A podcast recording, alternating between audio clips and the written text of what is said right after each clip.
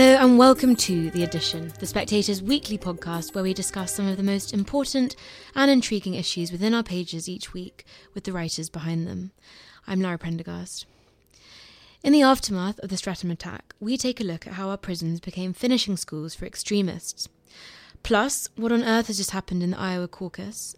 And finally... A beautiful sky, a wonderful day. Whip, crack away, whip, crack away, whip, crack away. Is there anything true in the stories about Calamity Jane? First up, how could a troubled teenager with a minor drug habit have become a knife-wielding terrorist within two years of his being jailed? Ian Aitchison, a former prisons officer, writes in this week's cover piece that our prisons are becoming finishing schools for terrorists.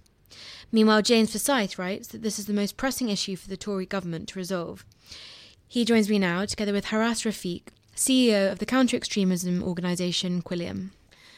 James, you write in your poll call this week that terror is now the toughest issue facing the Tories. How so exactly? I think the problem essentially is this. The public expect the government to protect them. But there is a problem. You know, in the aftermath of nine eleven, terrorists were generally inspired by Al-Qaeda, and what they wanted to put off was spectacular attacks. That meant that from the moment someone was radicalised, there was quite some time before them carrying out an attack. And that enabled the state to build a case against them and prosecute them for relatively serious offences.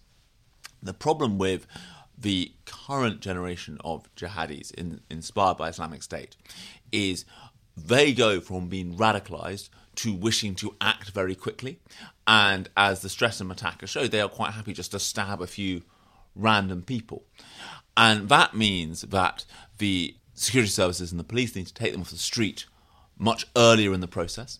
That means that the things that the offences they can be charged with are relatively minor. You know, the, the Streatham attacker had been in prison for distributing extremist materials, not for not for any actual action. But the problem you then come to is that when they come to the end of their sentence, they are still dangerous. So so what do you do? Because I think the public, there have been two attacks so far of this nature. And I think if there is a third, the public's patience for releasing people who the authorities know to be dangerous back out into the streets it is going to become very limited. Haras, in the case of Sudesh Amman, the Streatham attacker, it seems as if he went into jail and came out much more radicalised than when he went in. How, how big a problem are our jails in all of this? Well, well, first of all, just, just to add something to what James said, that uh, so I, I, I was an advisor to Europol for uh, just over two years, and my boss at the time, Gilles de Kakov, said in an open forum in Prague, and I was sitting next to him, that the shortest time that he's seen where somebody is empathetic to Islamist jihadism, going through sympathy and actually becoming operational, the shortest time he'd seen was about two weeks. So the time actually can be very, very quick. In this particular case of the uh, terrorist attack in Streatham and uh, the case of Amman, I don't buy into the fact that, first of all, he was radicalised in prison, as his mother said. Now, I- I'm a, I'm a parent myself. I have three children, and I fully understand that when a child carries out this kind of incidents and this kind of horrific act, uh, a parent is looking for answers, and sometimes there's a uh, sometimes we as parents a parent can lash out. This guy was actually uh, arrested, and he was charged um, for actually wanting to, in his words, die a martyr carrying out a terrorist attack. So he was actually radicalized to quite a severe degree before he went in. But you're right, in terms of prisons, you know, uh, people uh, quite often in the past, where I've had, somebody once said to me that somebody can go into prison as a petty criminal and come out as a professional thief. Prisons are a hotbed for radicalisation, for actually indoctrination, and actually pe- getting people to, criminals to belong to a gang. And we have a real problem, and, and the problem is that the current system we have of trying to de-radicalise and rehabilitate is not really working. It's not fit for purpose. It has been good in the past, and it keeps changing, but the way it's run at the moment, where there is a reduced amount of focus on ideology and more of a focus on the psychology behind somebody being violent and how they see violence as part of a in inverted commas, healthy identity, and then an automatic release halfway through the sentence where no experts have gone before a judge and said this person uh, is not likely to uh, reoffend and is the threat level is quite low, I think is astonishing. And I think that uh, a lot of changes need to be made. In, in his piece this week, Ian Aitchison says that he initially thought that people shouldn't be cut off, extremists shouldn't be cut off from the other prison population, but he's now changed his mind. What, what did you make of that? No, I, I, I agree with him. I, I think that uh, we do need to take the more serious offenders, but also the people who are charismatic recruiters, and keep them separate from people who would be recruited to the cause. I absolutely feel that this is the time. I, I used to be the same thinking as, as Ian as well, and I came to change my views over the last sort of year and a half, two years, but we do need to keep them apart. It's about managing risk, and that's a key component of managing that risk. James, in your column, you also suggest that other things need to be looked at rather than just the prison system. What kind of things were you thinking of? Well, I think in some ways this argument about early release is a slight red herring, because these people are going to come out at some point anyway. Now, obviously, it is a sign of the, the lunacy of the current system that these people are automatically being released early for, for all the reasons Haras just said.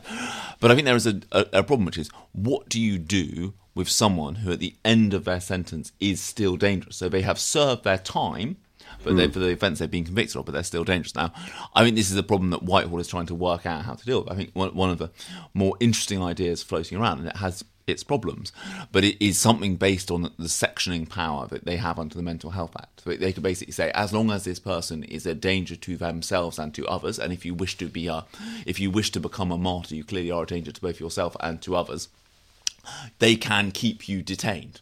And I think that I think there are problems with that, because I think that there are two big issues for that to my mind. One, I am deeply uncomfortable with the idea of the state saying that holding certain views makes you insane. And secondly, I think it denies the role of ideology in mm. having radicalised these people in the first place. But it does provide an answer to the question of, how do you keep these people off the streets? And I think this is the problem, which is, if the authorities are successful, these people are going to be convicted before they have managed to carry out an attack. And is the idea that they would be sectioned indefinitely? Yes, until it was concluded that they were no risk to themselves and to the public. Haras, what do you I, make I, of that? I, I don't think that would work entirely, James, and, I, and I'll tell you the reasons why. I agree with you that this diminishes the role of ideology, but the, the reality is that uh, carrying out a terrorist attack in the name of Islamist-inspired jihadism is not a mental illness, and people can be rehabilitated. I think that there would be challenges to this in court, and I think it would be very, very embarrassing for the government if they lost a case, and that would open up the floodgates for a whole bunch of other, other things.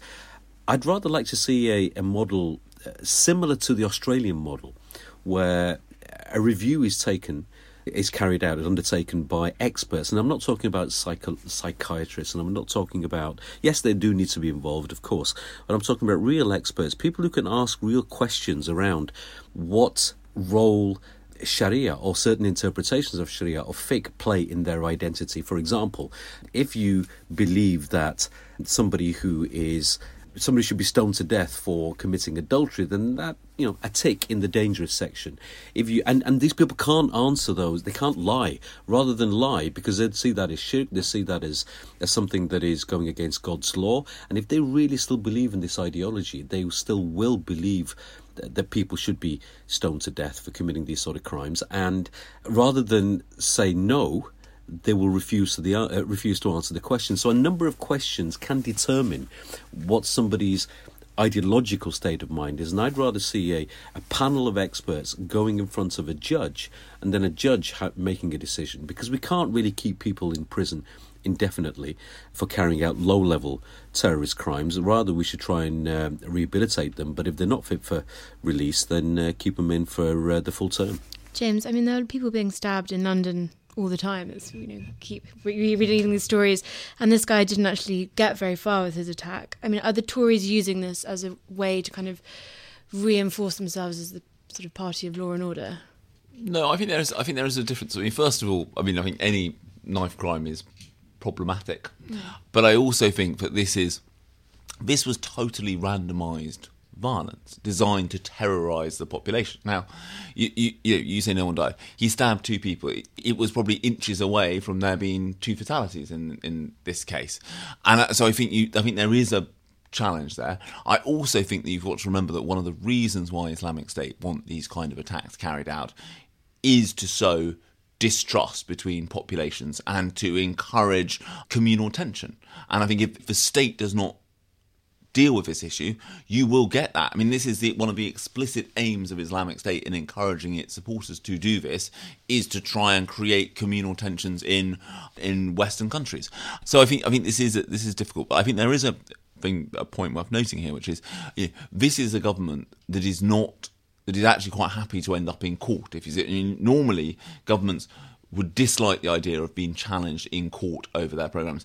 I think this government's attitude is slightly bringing on on that front. Now, you can debate whether that is a, whether that approach is sensible or not, but I think they are they are not going to shy away if people say to them, "Oh, you will be challenged on human rights grounds on this, or challenged on legal grounds on this." I think they'll be quite happy. I think though that if you look at what their proposal is to, that they're going to put to Parliament next week, the the Q Cs I talk to think that that will that the courts will uphold that, because it isn't changing The, the sentence, it is purely changing the operation of the sentence. So it would not be seen as retrospective legislation. Thank you, James and Haras. Next, after months of campaigning, this was meant to be the week that the Democratic primaries started, kicking off with the Iowa caucus. But instead, a technical glitch means that at the time of recording, we're still not quite certain of what the result is. So how damaging has the shambles been for the Democratic Party? Freddie Gray writes about it in this week's magazine, and he joins me now, together with Karin Robinson, host of the Primarily twenty twenty podcast and former vice chair of Democrats Abroad U K. Freddie, in your piece this week, you say that this is the best week that Trump's had, what with the Iowa caucus calamity and the failed impeachment. How have the Democrats managed to get this quite so wrong? Well, it's spectacular. And I mean, it almost seems kind of cosmic, almost, that the, the Democrats seem unconsciously to be destroying themselves or doing everything possible to scupper their chances in twenty twenty. And it was a very good week for Trump, not just because of the acquittal, but also because of very good economic numbers again. And also his job approval rating hit forty-nine percent, which is the highest it's been since he's been in office. Uh, Barack Obama, I think, after his first term was on forty-six. So it's all looking pretty rosy. His State of the Union address was incredibly positive. And even the most, you probably have to be fair-minded, I'd say, but the most fair-minded Trump critic would have to admit he does have quite a lot of things he can point to and say that's an achievement. Karen, looking at Iowa, can you explain to a British audience what exactly has gone quite so wrong this week in the system of caucus? Well, no, because no one really knows fully in terms of what actually happened in Iowa.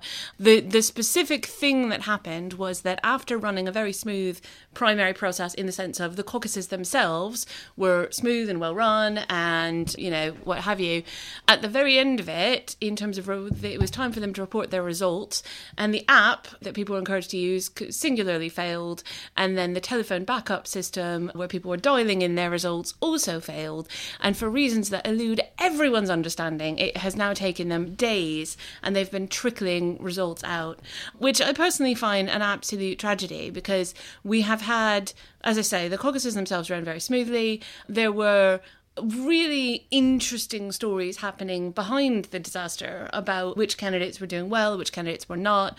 You know, you've got a lovely little story about Pete Buttigieg, a kind of mayor who surged out of nowhere, you know, the first gay American to run for to run for president on a, on a major platform.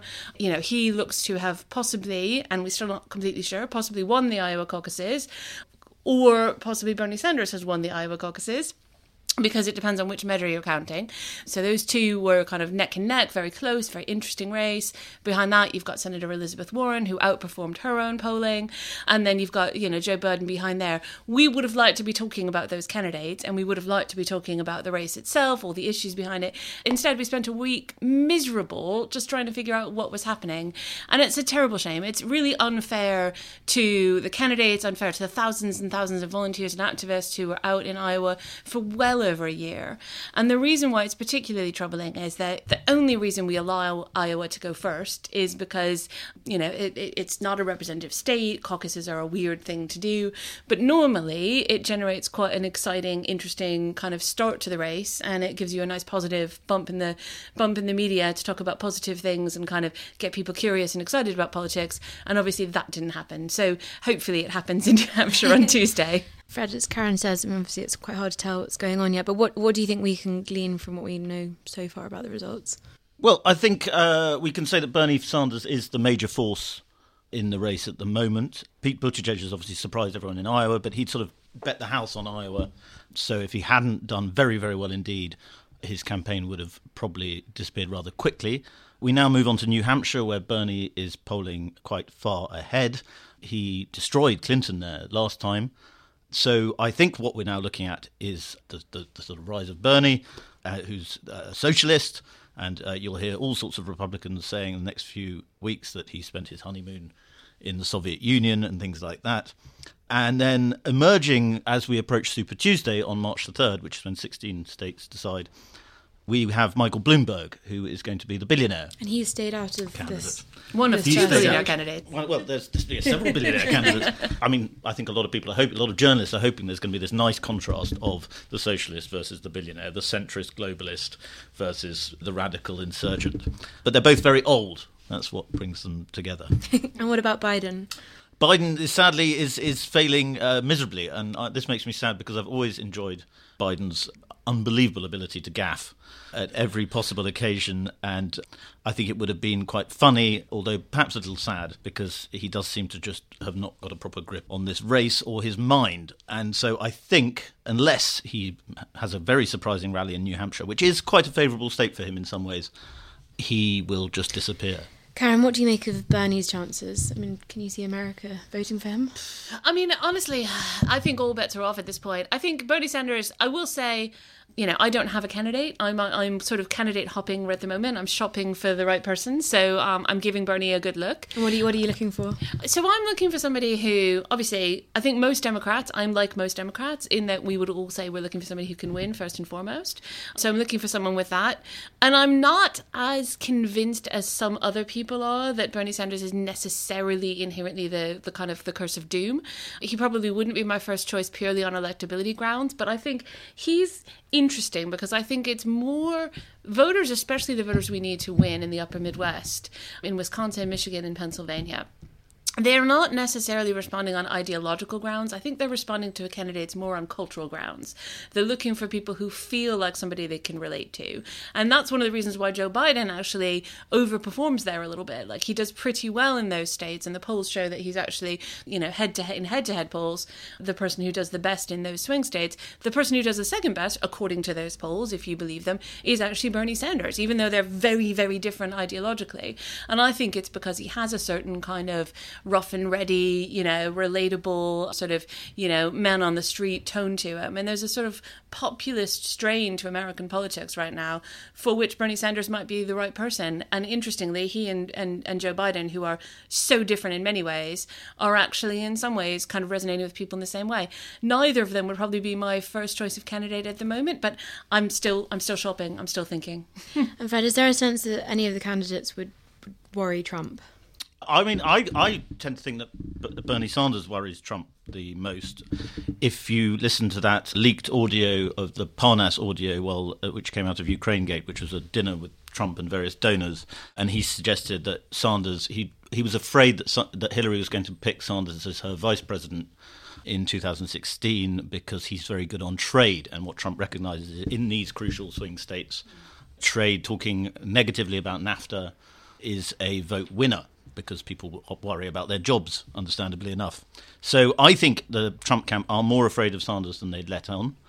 And I think Trump himself has suggested in, not quite in private, but has, has suggested that he likes his chances against Warren particularly. Karen, let's talk about the failed impeachment trial. I mean, how damaging do you think that would have been for the Democrats? I, look, the, the, the question is loaded. Here's the situation. The President of the United States committed an abuse of power in order to try and cheat himself into re-election. He tried to bully, cajole, and bribe a U S ally by withholding funds that he was legally required to distribute to protect that ally from his good friend, Vladimir Putin of Russia. He did that un- under the radar. Secretly, tried did everything he could to try and cover that up, including refusing to allow members of his administration to testify in front of Congress. Under those circumstances, if the President of the United States is trying to cheat his way into re-election, we don't have the option of doing nothing about it. You've got to do something. So we looked at all of the options that we have available to hold the President to account, and impeachment was the constitutionally author- authorized remedy for presidential abuse of power. The Founding Fathers spent a lot of time thinking about this. It was something they were very concerned about. Almost, they almost wrote it by name, right? Like Donald Trump is the person they were worried about. They were worried about corruption. They were worried about foreign interference. And they were worried about kind of a person of bad moral character trying to intervene in the elections. We did our part in fulfilling the democracy. Democrats did our part, as, bless his heart, did Mitt Romney, who is somebody I've I disagree with about many things, but who's a personally admirable person and, and a genuine patriot. Every other Republican in the U S Senate has decided that their party's interests are more important than the democracy. And I think voters need to know that. So I think, you know, although it was an unpleasant process for all of us, and although it's a sad day for America that we are where we are, I think we made the right decision morally, constitutionally, and frankly, politically. I don't see that we had any other choice. You can't cheat your way into re-election. It's not allowed. Uh, well, I'm afraid I disagree uh, with rather rather a lot. I'm uh, shocked, shocked. uh, I mean, I do find it odd to hear Democrats being quite so in bed with a very neocon vision of uh, what America's role in Eastern Europe is. I mean, America is not at war with Russia. It doesn't have any moral obligation to fund a Ukrainian to military to provide military aid to Ukraine. And okay, but the aid was passed. It's just a curious alliance. Unanimously. The aid was passed by Congress. So whether you think it's right or not, that was that was his legal obligation. Well, yes, obligation. But also he didn't withhold it. You know, he didn't withhold it beyond the legal deadline. Yes, he did. He, it was paused. It was paused while, you know, you can you can argue it either way. You can say he paused it so that he could dig up dirt on Joe Biden. Well, you can argue it, or you could say he paused it while the while the, his government was looking into corruption in Ukraine. I mean, I, I do think, you know, it... The Democrats love to pull these sort of, you know, high and mighty cards about the Constitution and what the Founding Fathers were. But this was a nakedly political attempt to get Trump, and and they've been trying to do it since two thousand sixteen. They tried to do it over Russia, that failed, so they tried to do it over Ukraine, and that's now failed. And, I mean, you know, it's quite hard to disagree when you hear you hear Trumpists saying they are afraid of Trump at the ballot. And if you look at the mess in Iowa, it seems like they're incapable of taking Trump on at the ballot. Mm. Well, it, for what it's worth, I think we can come to unanimous agreement that the head of the Iowa Democratic Party should not be president of the United States. I'll, I'll give you that much. I, I think he should. I think it's rather charming. Freddie and Karen, thank you. And finally... Oh, the Deadwood stages are rolling on over the plains, with the curtains flapping and the driver a slapping the reins. A beautiful sky, a wonderful day. Whip, crack away, whip, crack away, whip, crack away. We know Calamity Jane is a Russian and Teuton heroine of the American Wild West, but how much of that is actually based in fact? As it turns out, not much.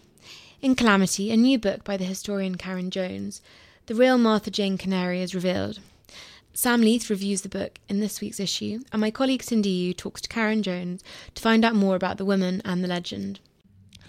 So, Karen, your book debunks the many myths surrounding Calamity Jane. Can you start by refreshing listeners' memories on what is she supposed to have done and who is she supposed to have been? Calamity Jane has a reputation for doing all manner of things, most of which have been commemorated in books and particularly in movies. So she's renowned as the, the saviour of the Deadwood stage, of course famously appearing in the Doris Day musical. She's she speaks of saving Deadwood too from the ravages of a of a, an outlaw who's killed Wild Bill Hickok. So she captures Jack McCall armed with a meat cleaver and restores the town to justice. Uh, she particularly talks very much about her army career, claims to have been a scout for the for the military, claims to have worked for Custer and various other generals.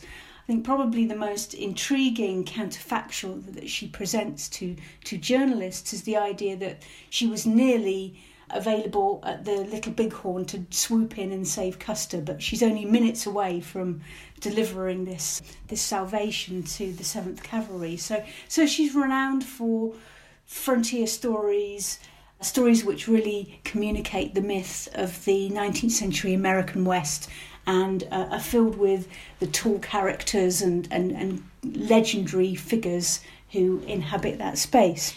Okay, and is any of that actually true? No. She's she in a way what she does is is really quite smart in that in that she's proximate to all of these things that are happening. So she travels with the army. She's a fixture of Deadwood saloons. She's so so she's close enough to the action to to gain a plausibility to these stories. And of course, because she's really unorthodox in her style, you know, she uh, often dresses as a man. She's re- she's skilled with firearms. She's she's swaggering. She's she's a loner. She she walks the walk convincingly enough to to allow people to believe her her tales. None of these tales have have been confirmed by historical witnesses. So she's. She's a raconteur, and she certainly becomes a celebrity, but her her fame is all based on, on fable, essentially. Yeah, and as you say, she walks the walk, and she also, as you mentioned, wears men's clothes. I mean, that, at the time, is that something, I mean, what we think about now, um, looking back, maybe it was something particularly feminist or masculine, but you also mentioned in your book that that's not actually so unique. The interesting thing about the American West is because it's a place of new starts and a place of new beginnings, it, it invites all sorts of opportunities for women, either because they want to test the boundaries of typical uh, feminine behaviour, or because they have to do that in order to, to to live and sustain themselves. So there are lots and lots of stories of, of women dressing as men, particularly in gold rush towns, so they can work as miners. It's, if you like, a hidden history which is has not been part of the, the, the typical storytelling motif of the, you know, the, the dead white hero, the the Custer, the Buffalo Bill. Um, but it's certainly, a, an, I think, a really intriguing part of the West in the way that it it, it presents a place which is outside the norm, and it gives that possibility of being more transgressive. Do do we know why she in particular wore trousers? She claims that it was initially a, a product of necessity, but she also talks in her autobiography, which again is a whole other story of, of conflation and, and invention. She's, she talks there about becoming at home wearing men's clothes, and she, she starts wearing male attire when she's travelling with the army because it allows her to blend in. You mentioned her autobiography there. I mean, the myth about Calamity Jane is, seems so far apart from the truth. Does she have a big contribution to that? So the story of her autobiography is an intriguing one because it, it comes out in conjunction with A, a dime novel show, a theatrical performance that she's she's making. So it's there as a as a souvenir pamphlet to record the testimony that she's delivering to theatrical audiences. The thing is, is that most likely she was illiterate, and so this this product, this this textual record, if you like, is is more likely to be the record that it's that's co-produced both from the stories that she's told for years in bars, in mining towns and railroad towns in the West, and the designs of a, a literary writer who's who's essentially written up the script that she delivers every night to to audiences at these museum shows. And it's incredible. You mentioned the Wild West as this sort of place where rules don't apply. I mean, what's particularly interesting is that there's demand for shows like this. So Americans at the time were already fascinated with this frontier, even though it was still happening right across the country. Yeah, yeah, it's a, it's a curious collision, really, that while the West is being won, it's being written into fable and history at exactly the same moment. Uh, so there's no lag, if you like. The the invention is being constructed at the same time. So the intriguing part to that is you have characters who've had practical roles in, in the West. Uh, Buffalo Bill was a good example of this, who then turn their attention to uh, show business and communicate their stories and retell their stories, and in most cases embellish their stories so that they're they're grander and more exciting and more adventurous. So the West is this venue that both audiences on the in the eastern United States and the urban cities are really keen to consume as all-action adventure, but also as a, a really important part of their national history. That too translates beyond the United States. You know, Buffalo Bill plays all over Europe, uh, plays in London, uh, and so that appeal of the West as an exotic space, a place of adventure, is It's, it's, it's got a global reach, really. And that popular portrayal is so fascinating, because there's one part in your book where you talk about how the portrayal of her has changed over the years, that she used to be seen as quite feminine, but it wasn't. She wasn't really like that at all, and listeners can find pictures of her in the magazine this week as well. So what what is it to say about the societies that came after her in their own portrayals of her as Calamity Jane? I feel that she's she's constantly reinvented to fit the needs of, of the culture of the time. So, for instance, when you travel through the twentieth century, her, her image is very much feminised. If you look at Doris Day, Doris Day don't look anything like uh, the historical pictures we have of, of Calamity Jane. But, of course, this film that's produced in, in the nineteen fifties is there to present, on one level at least, uh, conformity and domesticity, and the, the screen idol in Buckskin. That that's it's it's a woman who is independent and feisty, but then she settles down and is is necessarily tamed. I mean, there's a, a huge subtext about the the hidden stories within the musical in terms of the relationships between some of the, the lead women characters. But certainly if we look at the way that Calamity Jane is is manufactured and rebadged, it's uh, her role is to, to speak to the, the cultural desires of the time, I think. That was Karen Jones and Cindy Yu. And that's everything this week. If you pick up the latest issue, as ever, you can read everything we've talked about, as well as more from Ian Wilson, who's in conversation with Sinclair Mackay about the bombing of Dresden, Sarah Sands, who writes this week's diary, and Julie Birchall. And we've also got a new offer. You can get a free Brexit Butterfly mug, as well as twelve issues of The Spectator for just twelve pounds, if you subscribe at spectator.co.uk forward slash mug. Thank you for listening, and do join us again next week.